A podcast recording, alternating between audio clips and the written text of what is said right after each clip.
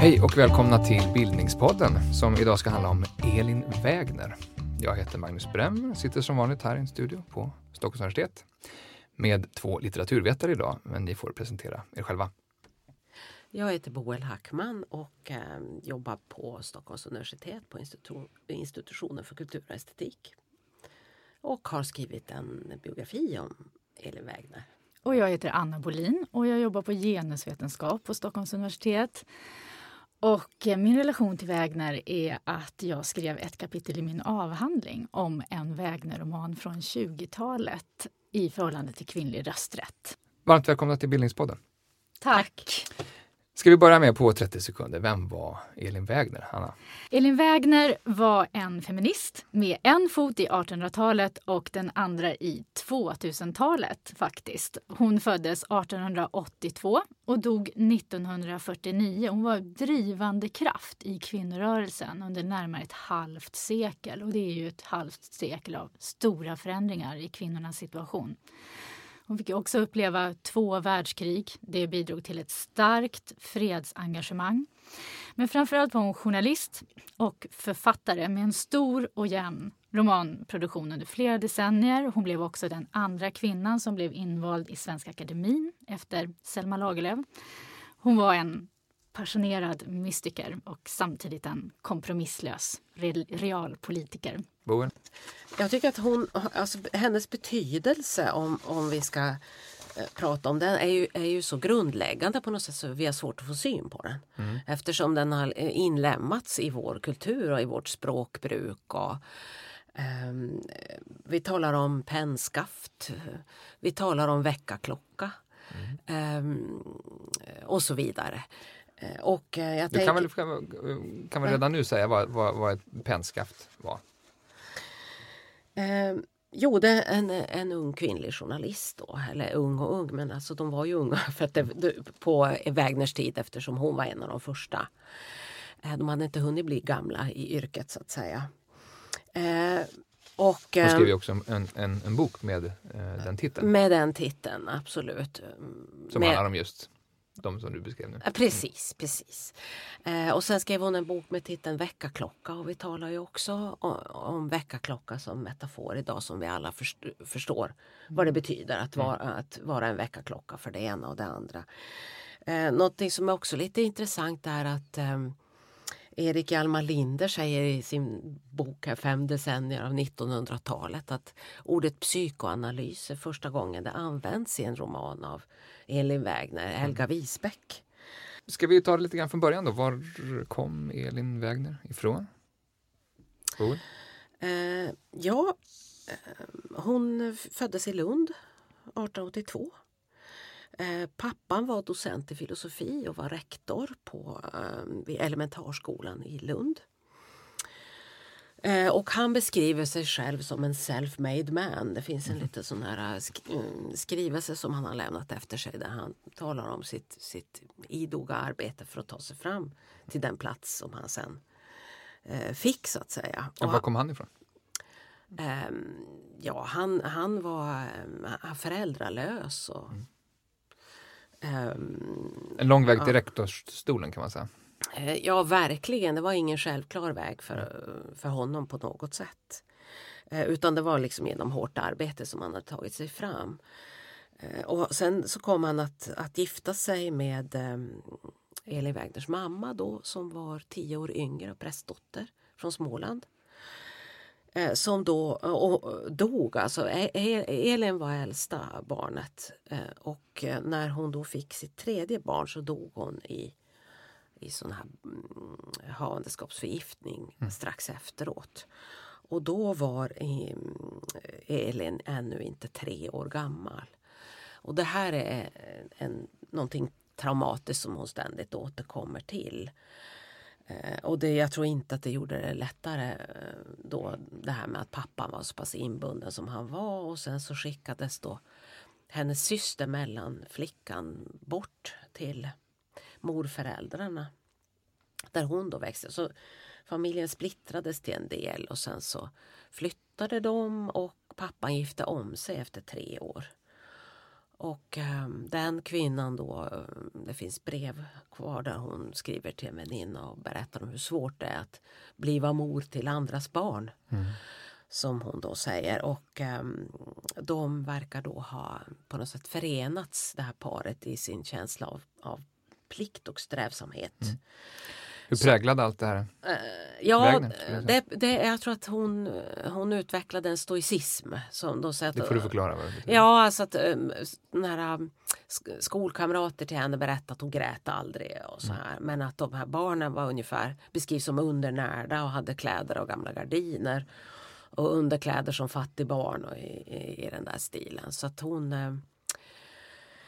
um, och det här kan man ju med någon slags lite hobbypsykologi ändå tänka att det, att det har några, sätter några spår hos henne. Uh, men också pappans exempel som med hans strävsamhet och pliktkänsla och mm. ansvarskänsla. Och så, för att hon är ju verkligen en arbetsmänniska. Hon blev ju bara 67 år. Eh, och har och åstadkom så mycket som vi nu har börjat mm, tangera lite grann.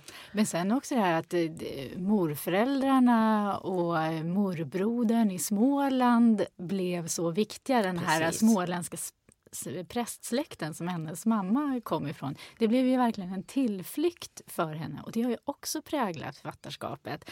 Många av hennes, framförallt romanerna på 20-talet, utspelar sig i prästgårdar Precis. och Småland dit hon sen senare i livet flyttar tillbaka är verkligen en hemvist för henne. Så mm. Hon har ju de här, de här dubbla sidorna. Och hon beskriver det som paradiset när hon var hos sina morföräldrar mm. i Småland. Det är verkligen tryggheten. Precis. Och sen så fanns då eh, dotter i familjen som var ogift, alltså syster till hennes mamma. Maria hette hon. och, som, och där Wägner sig att det var det närmaste till en mor som hon hade upplevt så blev då den här eh, Maria.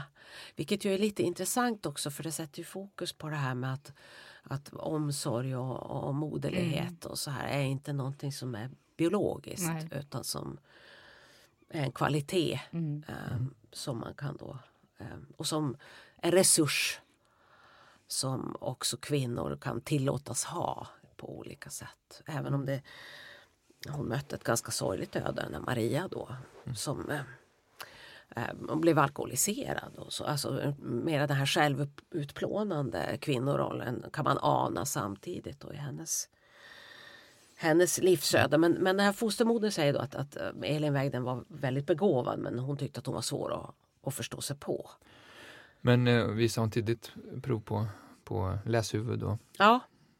Jo, det var ju det hon gjorde och sen skrev hon och fick eh, noveller publicerade. Um, och um, hon um, började till slut att publicera sig då i Helsingborgs-Posten. Uh, först med noveller och sen som som recensent eh, och blev sen som 21-årig anställd där då eh, som en av, av eh, Sveriges första kvinnliga journalister. Mm. Men jag bara Hon började skriva redan, redan som 18-åring? Ja, liksom. och det, det jag tycker är lite intressant är att, att hennes John Landqvist då, som hon så småningom gifte sig med och lev, levde med under tio Författare och år. kritiker kan jag säga. Precis. Han återkommer till det här och säger då att han då jag 1910 blev närmare bekant med Elin Wägner befann hon sig alltjämt i djup oppositionsställning till styvmodern och fadern. Hon anklagade fadern för att han icke vågade stå på, stå, stå på den minderåriga sidan mot styvmodern utan ständigt ställde sig på hennes. En tagg hade det också efterlämnat att hon, äldsta dottern med anlag och håg för läsning, icke fick studera utöver de åtta klasserna. Mm. Så här var liksom någonting som hon det var ett sår verkligen under hela hennes liv. Att hon ja, hon kämpade för att få studera och, och fick nej. Mm. Från, där, från rektorn? I filosofi. ja, och där kan man ju säga att där, där går ju den stora skiljelinjen då med Simone de Beauvoir som mm. fick studera. Mm. Eh, men vad, vad, vad var motivet till att hon inte skulle få studera? Um, ja, det fanns ju många generella motiv varför man blev nekad uh, utbildning som kvinna den, på den tiden. Det var väl liksom en omöjlighet att tänka, alltså vad skulle hon med den utbildningen till? Mm. Och då Vad skulle man kosta hö- på? Högre studier i universitet. då. Exakt och sen så var de ju då omvittnat ekonomiskt lagda. Varför skulle man då satsa på den typen av utbildning för henne? När det inte skulle betala sig så att säga. Och meningen var att man skulle bli försörjda eller att kvinnor då hade det hon ju skriver om i Norrtullsligan bland annat. De var hänvisade till oerhört lågavlönade yrken sen. Just på grund av att man inte fick utbildning. Är, det, är det någon form av liksom rättspatos och, och, och att vilja att stå upp för, för den här typen av saker som, som, som föds redan här? Tror ni? Ja, Ja, definitivt. precis. Hon var ju arg. Ja. Hon var, och det här, hon var ju färskt arg liksom, eh, även som, som eh, vuxen eller mogen. Så att säga, långt upp i åren så var hon fortfarande arg. Mm. Ehm, så det tror jag. Det var nog en väldigt stark eh, drivkraft. Och sen tänkte jag bara också nämna att hon, hon, hon hade ett radioföredrag eh, 1938 som handlar om när hon blev författare och då beskriver hon det som att det också var moderns död som, som hon menar att det kunde ha gjort henne till författare.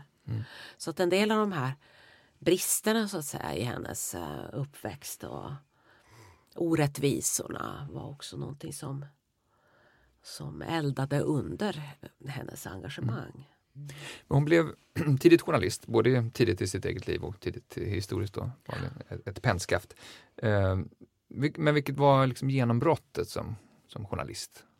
Ja, hennes genombrott var väl när hon flyttade till Stockholm och började jobba på Idun där hon blev eh, efterhand redaktionssekreterare. Och Idun var en bred tidning, en kommersiell veckotidning med inriktning mot kvinnor. Så att de hade både tog upp samhällsfrågor och hälsofrågor men hade också mycket följetonger, porträtt av kända kvinnor, modereportage, mönster till och med eh, publicerade de. Så att de här ville, de ville nå ut till breda lager. Det var inte i första hand ett organ för kvinnorörelsen. Fredrika Bremer-förbundet hade sin tidning och så vidare så att de tidningarna fanns. Men Idun ville nå eh, bredare eh, lager. Och när eh, Elin Wägner då blev redaktionssekreterare så höjdes upplagesiffrorna. Hon, hon började på tidningen 1907 och vid 1909 så var den faktiskt uppe i 50 000 ex.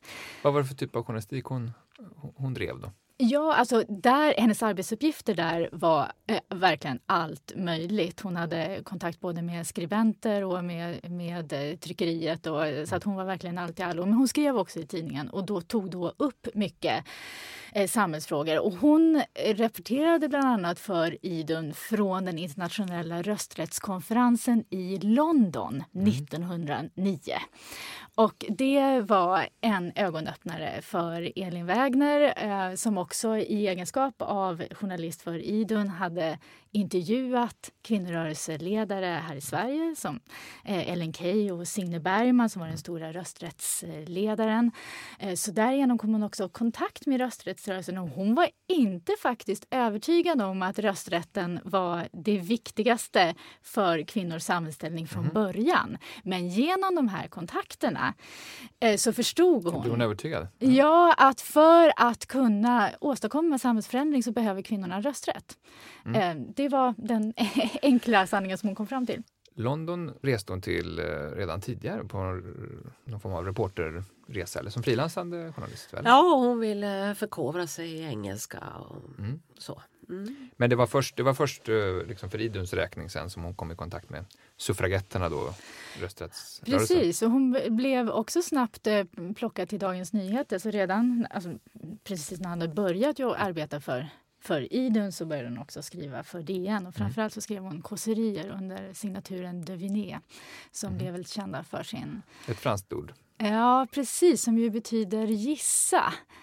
Eh, Så att det är väl det här gåtfulla. Vem är det som skriver här egentligen? Eh, Och eh, att under den, i kåseriets form så kunde hon också vara vast kvinnopolitisk och för de feministiska frågorna. Men som sagt, det var ingenting som tidningen Idun drev som linje utan där kom många olika politiska åsikter till tals. Mm. Men det var något som hon fokuserade på.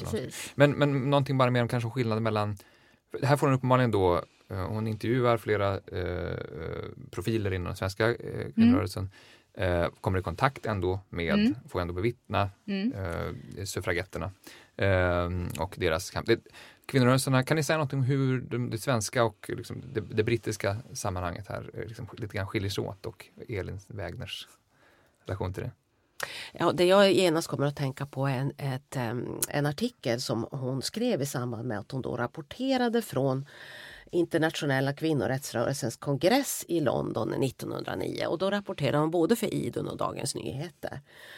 Eh, och eh, det samlade 21 eh, kvinnor från 21 länder i, i Albert Hall då. Mm. Eh, och eh, kongressens president och internationella rösträttsrörelsens ledare var Mrs Chapman Catt. Och hon var tydligen väldigt eh, imponerande som talare. Ehm, och eh, Elin Wägner liksom kämpar ungefär med att försöka förmedla då eh, sina intryck från den här kongressen. Då. Och hon skriver om eh, den här Mrs Chapman Cats eh, med ändlöst jubel mottagna tal. Och sen den storslagna demonstrationen som de engelska värdinnorna anordnade följande afton på tisdagen i Albert Hall. Dramatisk effekt och massverkan talar hon om här då. Mm. Och då skriver hon, när alla samlats i den väldiga hallen, vi kongressmedlemmar placerade på den upphöjda estraden till ett levande vittnesbörd för engelsmännen om rörelsens världsfamnande omfång, böljande vid signal från musiken genom alla med fanor och standard som på ett ytterst drastiskt sätt betecknade deras 62 yrken. Städerskor som stolta bur och sina borstar och kvastar, kokerskor med kastruller och diskerskor med skedar, tallrikar och handdukar på stänger, kvinnliga gruvarbetare från norra England i sina pittoreska dräkter. Smeder, sömmerskor, fabriksarbeterskor av olika slag men också skådespelerskor, socialistiska talare, skulptriser med små statyer på sin stång, journalister med en fana på vilken syntes en brevduva, läkare och jurister i sina vackra advokatdräkter och många fler. Och under den här veckan så är hon också då tidigt en morgon med eh, och ser eh, med halva kongressen, skriver hon då, eh, så bevittnar hon frigivandet av 19 suffragetter från Holloway-fängelset. Mm. Och eh, här alltså blir hon ju då verkligen tagen av den här rörelsen och mm. styrkan och kraften i Hon kallar det väl den största rörelse världen har sett? Inom de här texterna. Ja, men, och det är ju det. Det var så mäktigt, det är så viktigt det du lyfter fram. För den här International Women's Suffrage Alliance den samlade alltså 12 miljoner kvinnor från mm. 26 länder. Det var enormt. Mm. Och efter det här var ju då Elin som sagt fast och sen när nästa kongress ordnades i Stockholm 1911 så var det Elin som hade skrivit tidningen som delades ut till mm till alla deltagare. Men jag antar att det du ville komma fram till med frågan om den här relationen mellan de brittiska suffragetterna och den svenska kvinnorörelsen var ju att det fanns en betydande skepsis i Sverige, i, inom kvinnorörelsen mm. i Sverige mot de här militanta metoderna som användes av en del av mm. den brittiska rösträttsrörelsen. För det var ju verkligen inte alla. Den blev väl också mer och mer militant, kanske egentligen efter 1909, men det, det var mm. redan civil olydnad och eh, mer eh, offensiv kan man väl säga. Ja, men det var ju också i London som hon kom, kom, i kontakt med Mahatma Gandhi som blev en enorm inspirationskälla för henne framöver. Just det här eh, antivåld, mm. eh, ett motstånd utan våld som skulle följa henne genom hela livet. Finns det inte också en klasskillnad där eh, i, i engagemanget mellan det brittiska och det svenska? Den svenska är lite mer eh, borgerlig eh, välbärgad rörelse väl? Eller? Ja, samtidigt om man ska föregripa kanske vad vi kommer att komma in på så eh, om vi tänker på eh, Fågelstagruppen och på de kurser som de anordnade så strävar man ju efter att förena, jag tror att det är huvudet och handens verk eller hur mm. de formulerar det och där till exempel Moa Martinsson var en av deltagarna. Mm. Det här är lite senare? Eh, exakt, men alltså det fanns ju den här strävan. Elin Wägner delade inte den här skepsisen mot Nej, precis. Och det fanns ju en konflikt inom rösträttsrörelsen i Sverige när Landsföreningen för kvinnans politiska rösträtt bildades 1902. Så var frågan, ska vi kräva rösträtt på samma villkor som männen? Eh, det vill säga, 1902 hade ju heller inte alla män rösträtt utan det fanns fortfarande ett inkomststreck? Eller ska vi kräva rösträtt för alla kvinnor? Punkt slut. Och då valde man det första. Vi ska kräva rösträtt på samma villkor som männen. Varför skulle då de socialdemokratiska arbetarkvinnorna engagera sig mm. i den här rörelsen när det inte var deras rösträtt som man kämpade för? Det här var en verklig konflikt. Men det är ju, Elin lyfte ju också fram den konflikten. Eh, Fick hon kritik för det? Fick hon kritik för det? Men det, det var ju i och för sig när Elin sen eh, väl blir i centrum av rösträttsrörelsen från 1909 och framåt då, då är ju den konflikten i princip borta. Alltså det finns fortfarande kvar olika eh, förstås politiska riktningar vilket ju var en anledning till att rösträttsrörelsen sen inte ombildades till ett politiskt parti när mm. kvinnor väl fick rösträtt 1919-1921. Eh, därför att det fanns så stora politiska spänningar inom den här rör rörelsen. Eh, men eh, den, som målet med rösträtt för alla kvinnor kvinnor var nu inte längre ett problem. Men mm. hon lyfte Men det här fram... är del av hennes mer radikala sida kanske? Ja, men det är, det är det definitivt. Hon, hon, I Sverige åtminstone? Hon, hon lyfter fram arbetarperspektivet. Men kan man, vill du säga någonting om, om du tog upp Fogelstadgruppen här nu, vad, ja. vad, vad det var för någonting och Elin Wägners roll, apropå feminismen. Precis, men jag tänkte bara en kort passus här. Ja, att att äm, eh, även då den här Norrtullsligan som ju är hennes in, inte från hennes riktiga feministiska period, lyfter ju fram kvinnosolidariteten. Mm. Eh, som, är från 1908? Va? Ja. Mm. Men som, in, som inte handlar om, om de borgerliga kvinnorna i första sant. hand. Mm. Eh, så att den här känslan av solidaritet tycker jag hon lyfter fram väldigt, eh, eller uppfattningen om det, liksom, att det är det som förenar. Vi är ju ändå kvinns ja. på det här. Mm.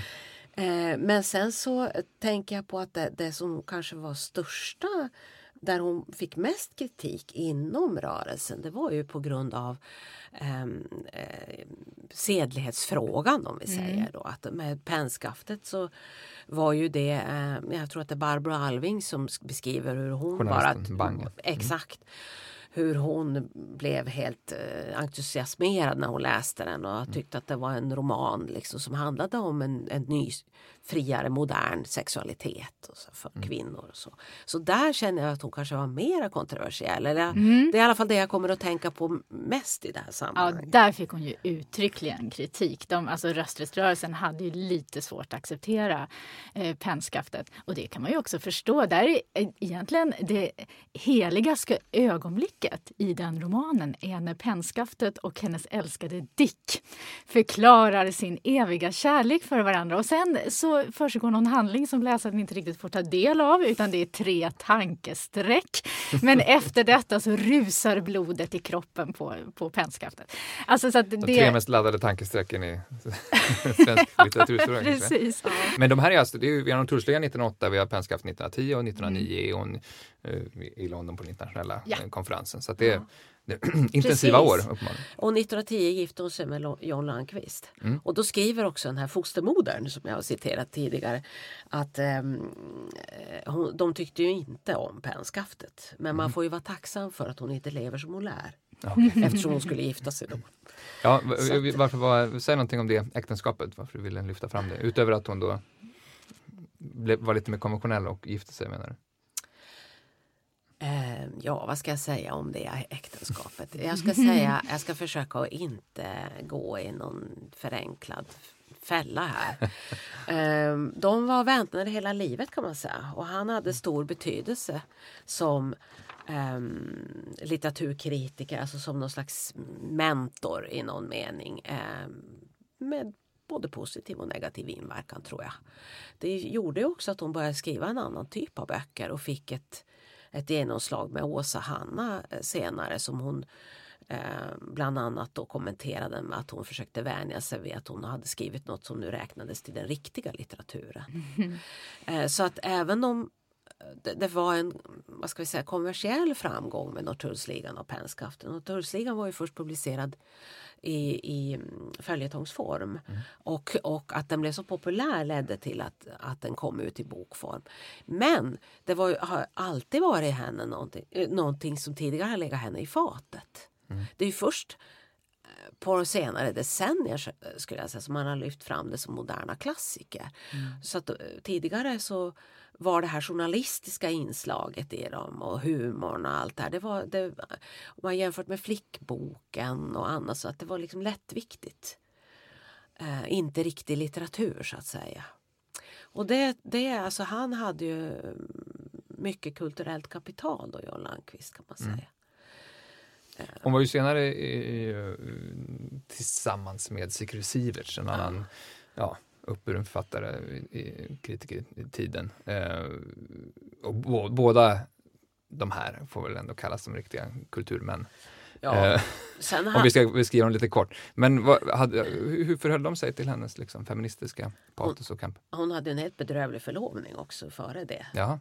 Med en redaktionssekreterare på Helsingborgs-Posten som, som sen kurtiserade hennes lilla syster medan hon var i London. Och, och det blev verkar, verkar vara en del eh, lite, lite otrogna män kan man säga. Exakt, men, men det roliga är allt det här och jag tycker lite också med Sigfrid Siverts att hon är ju en, en sinnlig kvinna om man säger. Alltså hon beskriver äh, stark attraktion. Mm. Också när, alltså hon gillar nästan inte den här redaktionssekreteraren Nils Hjalmar Jönsson. Mm.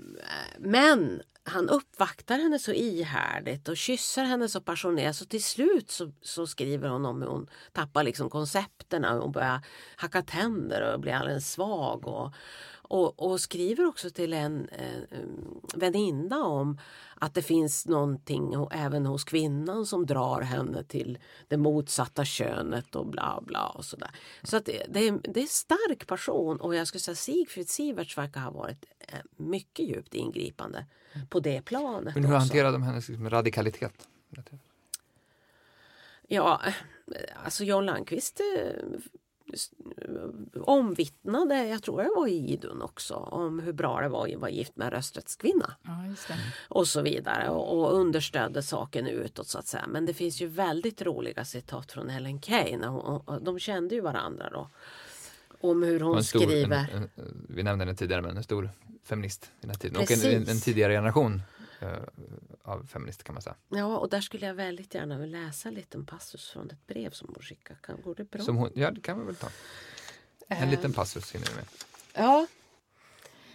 Eh, jo, Elin Wägner skriver till eh, Ellen Key om kvinnans söndertrasande eh, när hon då är nygift. Och det handlar då om att räcka till för att sköta man, hushåll, yrke, författarskap och sociala plikter. För hon bibehöll ju sitt eh, yrke när hon gifte sig. Och det måste man ju ändå säga att det var också med understöd av, av sin man. Då. Och så skriver hon då att men om det sen kommer en baby då blir det verkligen svårt eller verkligen enkelt för då blir det tydligt vad man ska göra och så här. Men Ellen Key eh, läser ju lusen av Elin Wägner då och skriver så här. John Landqvist är en framtidsman, understruket, vars arbete ni, understruket, behöver hängna en erotiskt mycket intensiv natur som ej alls nöjer sig med skrapkakor från FKPR, alltså Föreningen för eh, kvinnans politiska rösträtt. Amen, understruket. Och sen kommer en slutkläm. Även ni är biten av saken.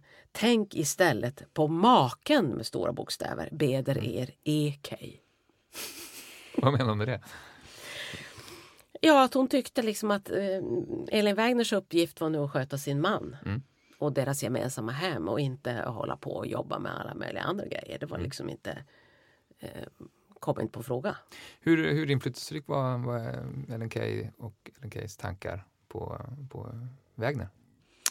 Hon hade väldigt stor betydelse för eh, Wägner, och, men Wägner var ambivalent Eh, till Kay, som många i hennes generation var. Samtidigt så, alltså Ellen Key, det här är ett sånt omstritt område för det finns fortfarande feminister idag som blir eh, högröda i ansiktet av vrede och börjar hyperventilera så fort man nämner Ellen Key. Och, Varför då? Eh, ja, därför, ja, bland annat av de här skälen som, som Boel nu tog upp. För samtidigt som hon, ja, hon eh, propagerade för att eh, moderligheten skulle förändra samhället och för den fria kärleken.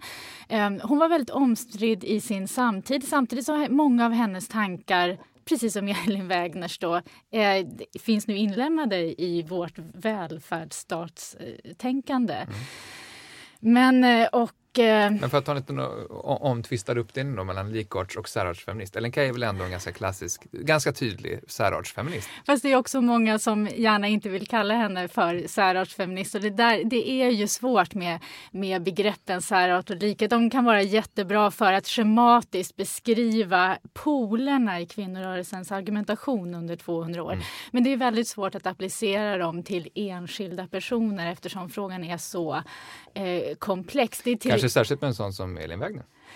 Ja, men det är till exempel möjligt att man å ena sidan kan argumentera för att kvinnor ska eh, ha alla möjliga olika typer av yrken, befinna sig eh, i samhället som i helhet, eh, det vill säga ett likhetsargument. Men att backa upp det med att eh, därför att kvinnans natur ändå inte är, går att förstöra, det vill säga ett särartsargument. Eh, så att det där är komplicerat. Eh, Ellen Key ville ju att kvinnor skulle delta i samhället. Hon var för kvinnlig rösträtt så att man ska inte överdriva den här splittringen mellan Ellen Key och rösträttsrörelsen. Men Ellen Key kunde också rikta väldigt eh, skarpa ord mot rösträttsrörelsen och eh, eh Elin Wägner eh, vi förde vidare idén om moderlighet som en samhällsförändrande kraft. Och liksom Ellen Key så menade hon också, precis som Boel var inne på tidigare, att eh, det är inte eh, det biologiska moderskapet som är avgörande utan det är moderligheten som en kvalitet.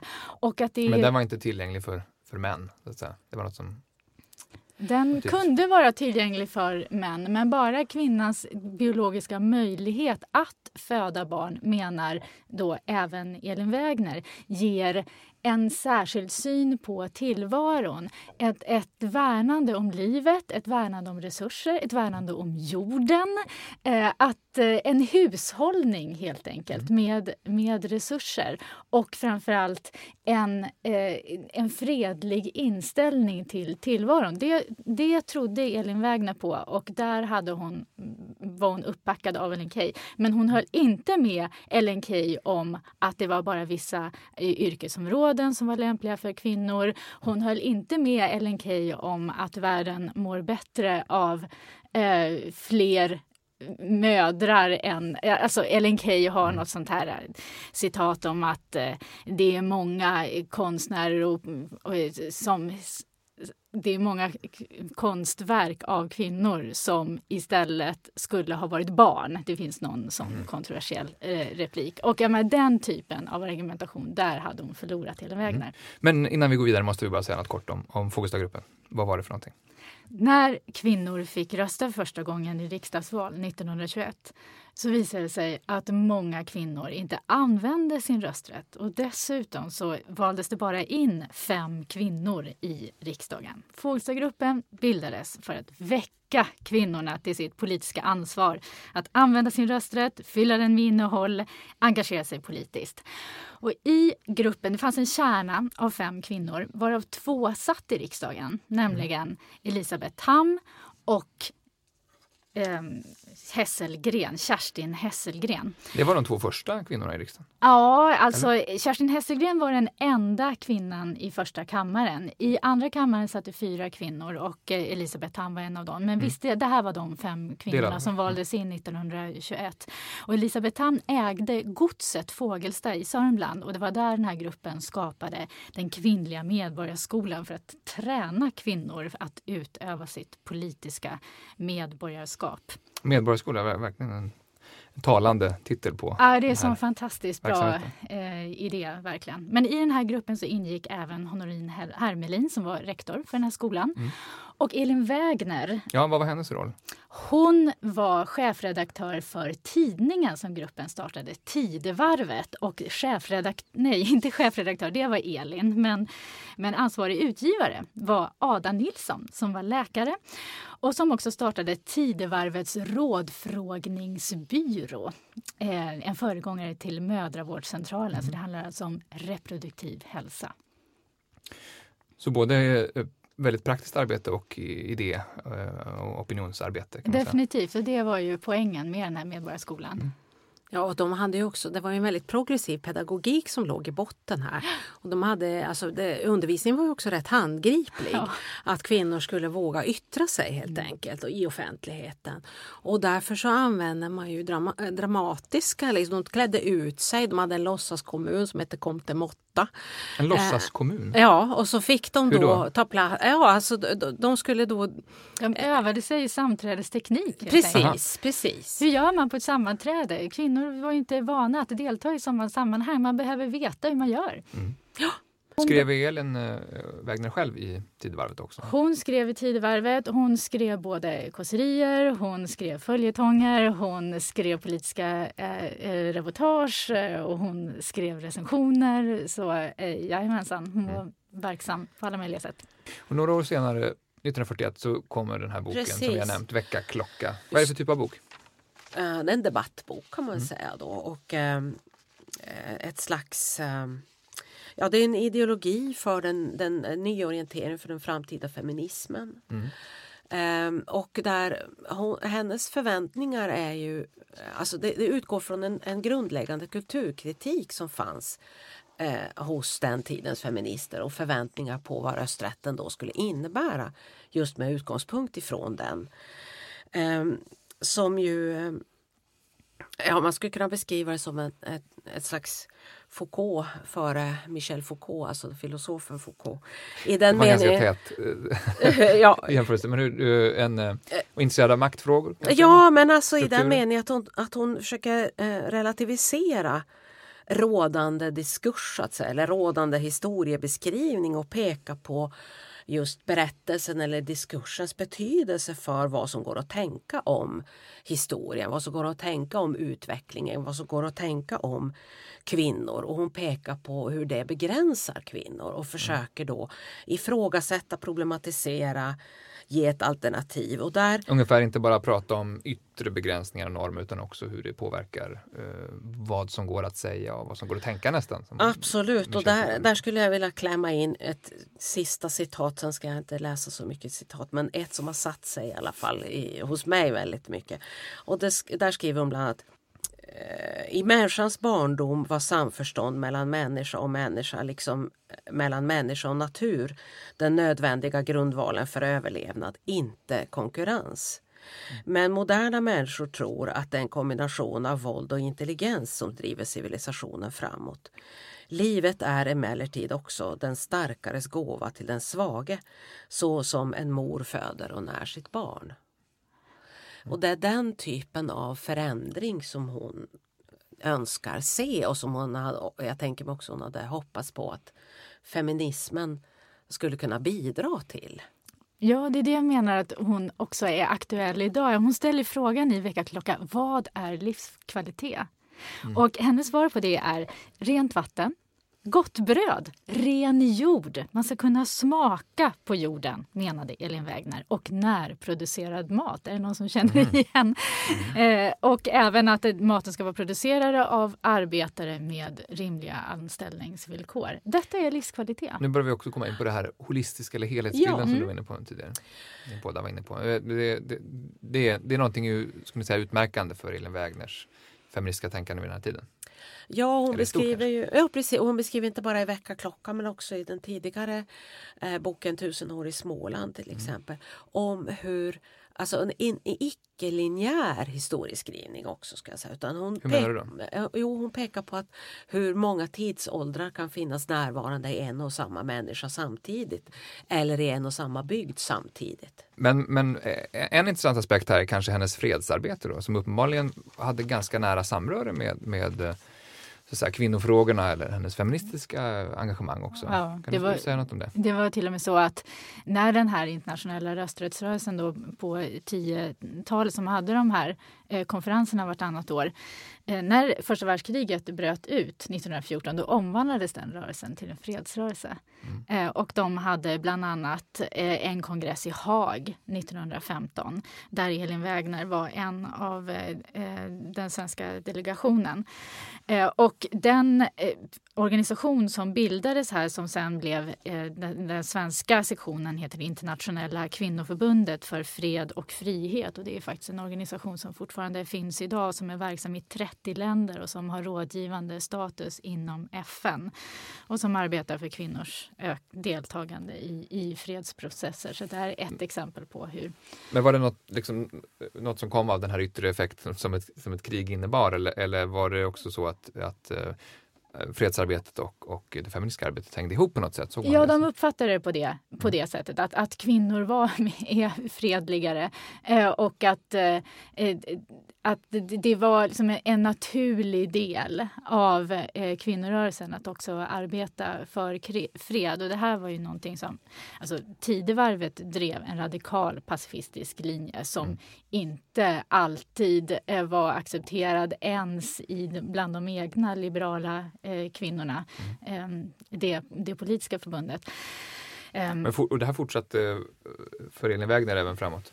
Andra världskriget uppenbarligen. Ja precis, de blev bland annat under 30-talet satte de igång en aktion, eh, kvinnornas vapenlösa uppror mot kriget 1935 och det hade att göra med eh, gas eh, den användningen av stridsgas under första världskriget och att man förstod hur det här utvecklade sig, att man började rusta för ett nytt världskrig eh, där, eh, med gasmasker och eh, eh, skyddsrum. Och de här kvinnorna säger, men alltså eh, all, det kommer inte att räcka. Det här skyddet kommer inte att räcka till alla. Och ska vi överhuvudtaget acceptera ett nytt krig. Detta är vansinne. hur ska vi sätta stopp för detta? Vi måste göra eh, uppror mot själva kriget. Vi vägrar att bli skyddade. Om alla kvinnor vägrar att ta på sig gasmask, om alla kvinnor vägrar att försöka klämma in sig i de skyddsrum som ändå inte kommer att räcka till alla.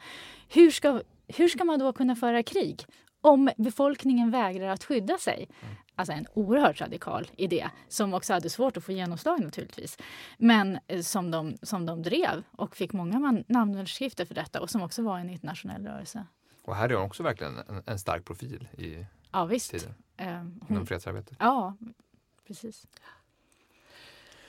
Men jag tänker också på det kvinnliga som subkultur i den tiden. Alltså I och med att kvinnor inte har haft rösträtt, inte varit synliga i det mm. offentliga livet på samma sätt och så vidare.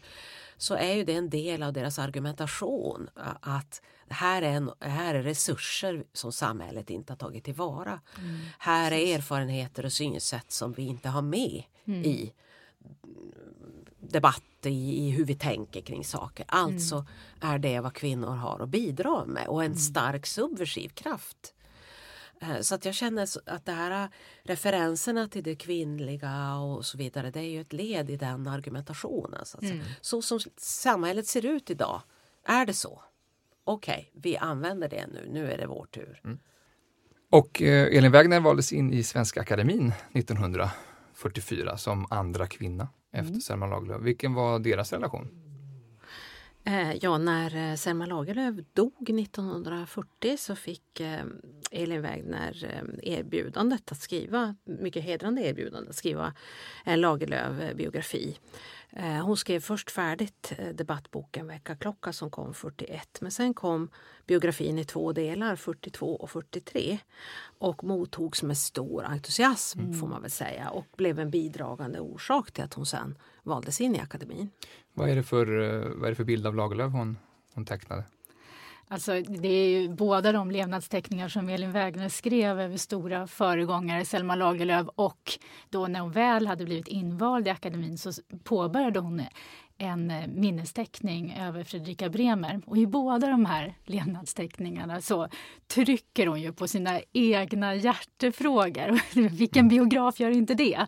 Men när det gäller Selma Lagerlöf så handlar det mycket om traditionen, närheten till jorden, eh, kvinnlig berättartradition. Medan när det gäller Fredrika Bremer, och hon hann alltså inte fullborda den här minnesteckningen över Fredrika Bremer, den publicerades postumt mm. i ofärdigt skick. Men där så trycker hon mycket på den inre rösten, Fredrika Bremers eh, vision om den inre rösten som hon själv delade.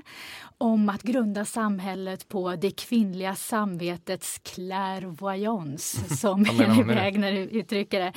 Ja, men alltså att förståelse av sammanhang, intuition. Att eh, Fredrika Bremer önskade att kvinnor skulle bli domare och det var någonting som mm. Elin Wägner skrev under på helhjärtat. Men vi var inne på det där med hennes relation till eller en feminist som Ellen Key till exempel. Mm. Hur, det här är ju, vi har en 1800-talsfeminist, Fredrika Bremer och uh, Selma Lagerlöf som ju en pionjär, framstående författare naturligtvis. Men, men uh, hennes roll i kvinnorättsrörelsen är väl omdiskuterad, både aktiv och uh, passiv kan man sammanfatta det. Ja. Eller, ja, men det, hennes relation till de här två föregångarna, är, det liksom, uh, är de bara förebilder eller, eller är hon uppfordrande mot dem också på något sätt? Ja, framförallt mot Selma Lagerlöf från början, eller hur? Eh, Ja, jag skulle säga att hon är ju kritisk till eh, att hon inte har samma fokus på det sociala problemet som hon säger då, som å andra sidan då Fred- Fredrika Bremer har. Intressant är ju också att hon pekar på Fredrika Bremer som filosof. Eh, Men när det gäller Selma Lagerlöf så, ehm, eh, så vill hon ju då peka på det undermedvetnas betydelse. Att, eh, hon, hon säger att debutboken dröjde för att hon... Eh, mm, det finns en kulturkritik så att säga. Att, att Selma Lagerlöf inte kunde förena mekaniska orsakssammanhang, det sättet att skriva på med det sätt som var hennes. Där den muntliga traditionen hade stor betydelse. Men hennes roll i akademin då? Hon, var, eh, hon valdes in 1944 och dog 1949, så det var ganska kort tid. Men Ja. vad ser, hennes avtryck, vad vet vi? Hon bidrog till att den chilenska författaren Gabriela Mistral fick Nobelpriset 1945. Och då kan man ju tillägga att nästa kvinna som fick Nobelpriset var Nadim Gordiner 1991. Så att hon hade behövts Mm. i akademin. Men om vi då ska röra oss in lite djupare på författarskapet. Eh, vad var det första hon utkom med? Ja, det var ju boken från det jordiska museet. Eh, och ehm, Det är en, en, novell och skisssamling brukar man säga. Eller? Eh, precis, och eh, många gånger så jag tyckte jag såg på Wikipedia bara igår att det felaktigt uppges att Norrtullsligan var hennes debut och det stämmer ju inte. Mm. Eh, Den här kommer 1907, så det är året före. Precis. Eh, och den bygger liksom Norrtullsligan på sånt som hon har publicerat redan tidigare. Eh, och ehm, det är ju ganska betecknande att ehm, tre av de fyra avdelningarna eh, heter Londonprofiler, Smålandsskisser och Snapshots. Så att det är ju en Mm. Ett blandning. modeord för fotografier kan man säga. Precis, som måste ju ha varit väldigt hett. Det var väldigt hett för den tiden. Ja, och att det första ordet i författarskapet överhuvudtaget då är omnibussen. Som är buss ungefär kan man säga. Fast Ja. man, det, först hästdriven och sen motordriven. Och så. Precis. Så att eh, det är ju modernitet blandad med eh, eh, landsbygdsmotiv som är mm, mycket ålder, som 1800-tal. Just det här eh, Anna sa tidigare om att det är ena foten i 1800-talet. Då. Eh, Det, det, det är något som kommer... eh, Hon sätter någonting där som följer henne, hennes författarskap. framåt. Absolut, eh, det gör hon. Eh, och eh, det finns ju många saker som, som går igen naturligtvis. Och, eh, mycket av det är ju till exempel humorn, ironin. Mm. Eh, det är eh, det psykologiska. Eh, hon kan faktiskt beskrivas på många sätt som en förnyare av den psykologiska romanen i Sverige. Eh, fokus på kvinnors situation och relationen mellan män och kvinnor som ju absolut hänger ihop med, med modernismen.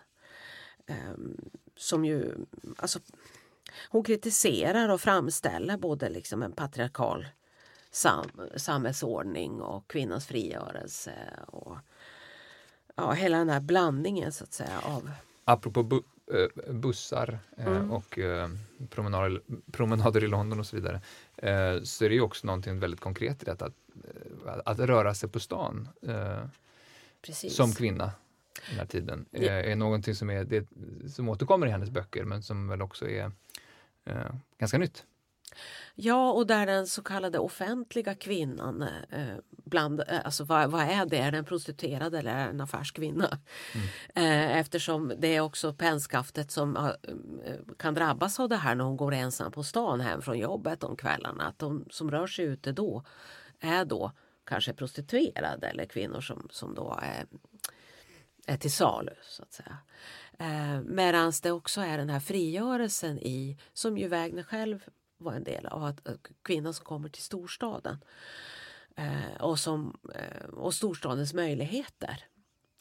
Eh, eh, men också, jag menar omslaget på det här jordiska museet, där ser vi också betraktaren, kvinnan som betraktare.